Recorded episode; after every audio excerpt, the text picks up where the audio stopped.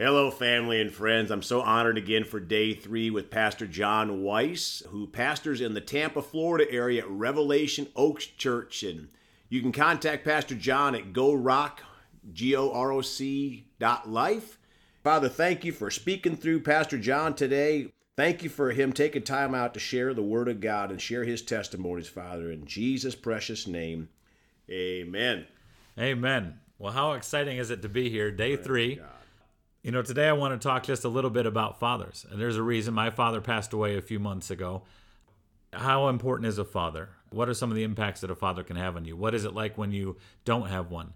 How about a spiritual one? Do you have a spiritual father? The importance of this is vital. Understanding it, being willing to submit. You know, I tell people, you can't just be a shepherd if you're a shepherd. You have to also be a sheep to a shepherd. I have a pastor, always have had a pastor. Come on. I am a pastor with a pastor. If you're not submitted under an authority, you're going to be a bad authority yourself. Uh, it is inevitable. It's going to happen. You you cannot do this alone. I've watched some of the greatest men, some of the greatest fathers in the faith do this, practice this. Dr. George Evans, uh, one of the, the great fathers in the faith for my life, someone that was very close to, someone that I chased as long as he was alive on the planet. That man was one of the wisest Bible men I've ever met. He could open up the Bible and tell you, hey, I want you to go to a verse. You quote me a verse. And you could quote him a verse and he'll tell you where it's at. Or you could give him a reference and he'll tell you what's there. Wow. He was a Bible reading Bible man. And in his 80s, very accomplished, preaching all over the place, a father to so many. You know, for that time period, he was a pastor to my pastor. And here he was going to this young guy's church over in California, serving as a deacon in the church, praying over people on Sundays, submitted so that he would be following with what he said, living the word he said. There wasn't anybody really over him. There wasn't somebody that could be over him the way that we would view somebody. Mm-hmm. But he followed through with what he said and was a submitted man to that extent. And I thought, wow, this man has a church.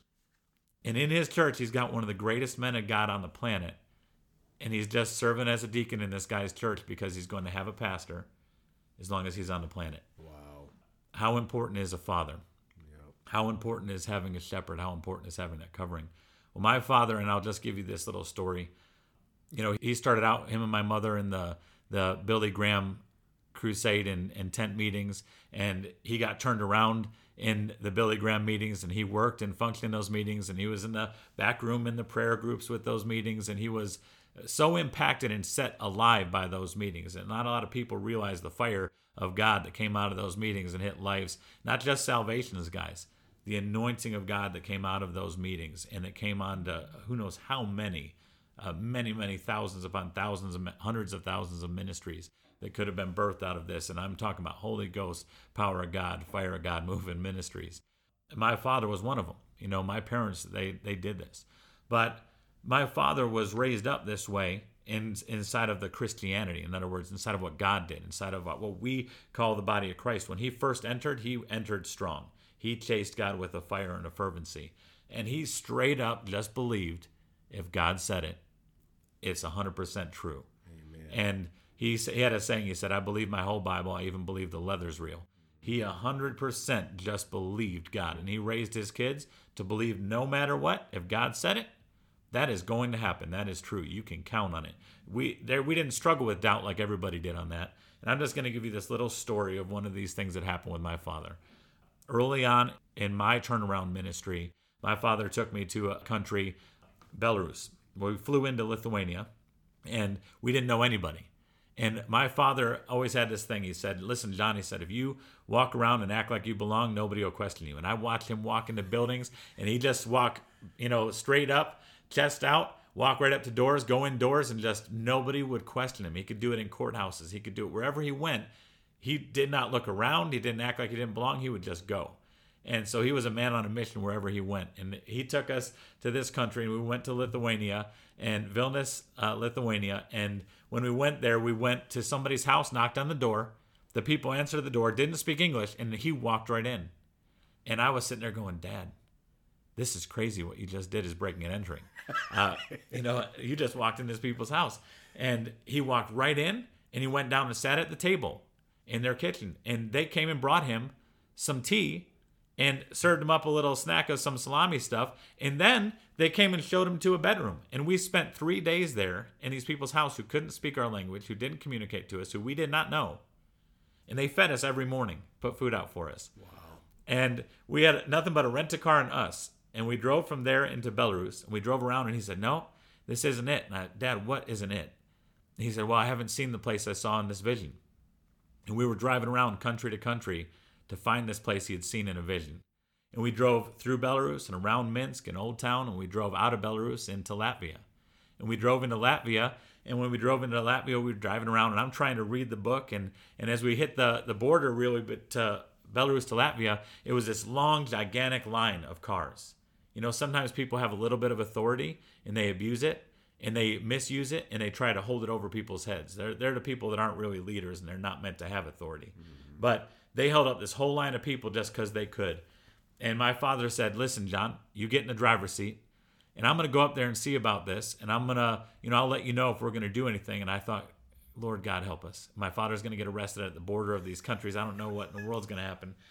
And he went up there and sure enough, he ends up going up there with his blue passport and he puts it on the desk. And the person sees the blue in the United States and he says, Diplomatia? And he goes, Diplomatia. And so he says, Come on through. So hundreds of cars long, this line, and he waves us. my father waves us up. I go pull over there and I pull up there thinking, Well, this is it. What's happening? And he, he gets in the car, the guy waves us on, and just here we go, on into the next country. We got to Riga, Latvia pulled into this. It's a, it was like a brick curved entrance with a train on top. And we pulled into the city, and it was cobblestone streets. And he said, "This is where the this is where the vision's at. This is where it's going to be here." And we went to a hotel, got checked in. Next morning, got in the car. We drove through some of the nice areas, like I just talked about, those cobblestone streets and the beautiful Riga. And then we drove away from those into some areas that looked more like places I was in my worldly days. Mm-hmm. And I said, Dad, we don't need to be in here. I, I'm going to have a hard time getting you out of here and he said, "This is where it is. Go up here." And we we went up and we followed the vision in this dream all the way to this building, and this building was bad. It was a rough apartment building. It was padded doors and bars on the doors inside of the building. It was rough. It was bad. we shouldn't have been there. I knew it. I told him we shouldn't be here, Dad. We went inside and we got in this little elevator. It was like a two person wide elevator and he said, No, this is where it is. And I said, Dad, I don't know how I'll get you out of this building if something goes down. And it was so dark and it was brown and dark in there. And he said, This is where the vision was. And he hit the, the button on the elevator and we went up. And guys, the elevator door opened up about eight floors up. And it was a brilliantly white glass wall with a cross on it. And that's all I needed to know is this is impossible that this is here. And it was a pastor there and the pastor's name, this is the funny part to me, the pastor's name was Vilnius, which is the first town that God led him to. And this pastor was in his office, and my father went and spoke with him in broken English and sat there telling him God sent him. And they sat there on chair to chair, knee to knee. And I sat there watching this thing going, This is impossible. This is impossible. Here it's happening, but it's impossible. And that birthed one of the great relationships that our church had uh, with this church over there in Riga, Latvia, and taught me a lesson that not only is a father important, but a father will get you places you didn't think you could go. And a real father is going to be led. A real father is going to have that close relationship with God. And that's what you want to have in a spiritual father. And that's the importance of having that covering, that protection over your life. But a father gives birth to, they're part of, seed comes from them into your life. So if somebody's a father, you don't just make one up they started something in your life. Like Billy Graham started in my father. He planted something and it started something in my father's life. Like my father planted in me. It's a seed that goes in and it starts something in your life. Those are the people that are fathers for you. If they started something they planted that seed and there it's grown. And you need them and we're really we are desperate for them nowadays. Amen. If you would please pray for us, Pastor. Lord Jesus, I thank you for fathers. I thank you for the, the coverings that you've given us, for the people that have dared to sow a seed to our life. They've dared to care enough to reach out to us, dared to care enough not to quit on us, dared to care enough to go and travel to us, to take the effort and make those trips, and God, to sacrifice out of their lives. God, I pray right now For the fathers that are out there, God, that your faith is going to come and build up in them, strength is going to come in them, health is going to come into them. God, that they're going to have more energy and more supply and more blessings than they've ever had. And for those without fathers, God, help them to seek after those who have sown the seeds of righteousness into their lives and not forget those who have sown. In Jesus' name, amen.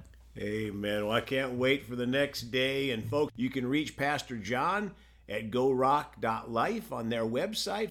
And we love you all. Please go talk to someone about Jesus today. And remember, Jesus thought about you on the cross at Calvary.